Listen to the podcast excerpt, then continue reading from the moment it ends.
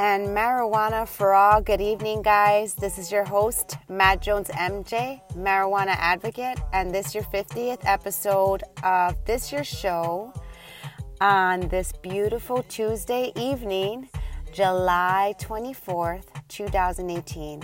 I have to let you guys know apparently there was some problems, technical difficulties earlier this morning when I podcasted and it did not record what I was recording this morning. So, that being said, I deleted those two episodes because, as you know, I podcast in both English and Spanish, and I'm podcasting in the late, late night hours. So, therefore, yeah.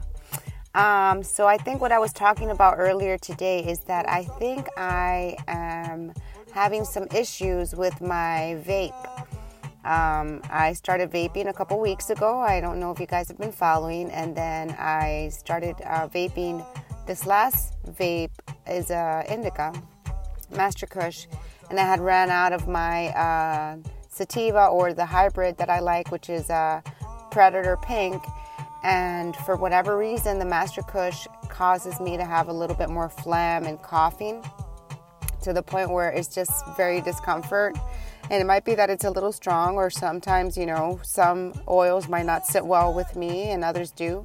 So, that being said, um, back to flower, back to flower, and back to Curaleaf. I do have both sour diesel from Trulieve and from Curaleaf but I did notice that Curaleaf has a stronger THC content at coming in at 27%, and um, Trulieve has uh, 21%.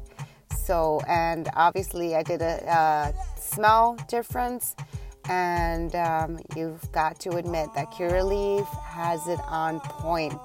Their sour diesel is so sweet and skunky and like diesel at the same time. It's just like they are they know what they're doing. They really do do know what they're doing. Curaleaf, I've got to give it to you. I do, I am torn between Trulieve and Curaleaf, but Curaleaf, you have stolen my heart.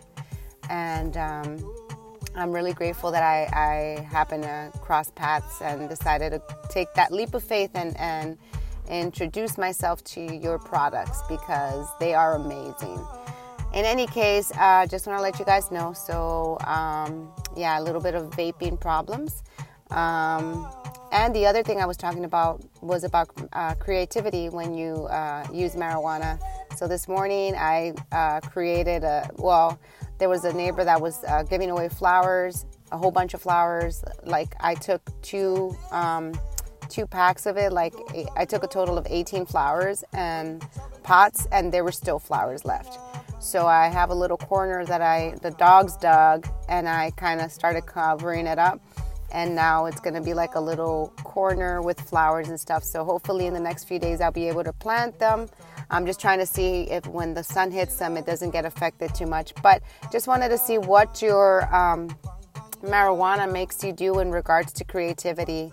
And if you could share that with me, I'd appreciate it. Again, this has been your host, Matt Jones MJ, marijuana advocate, and I will talk to you guys tomorrow. Bye.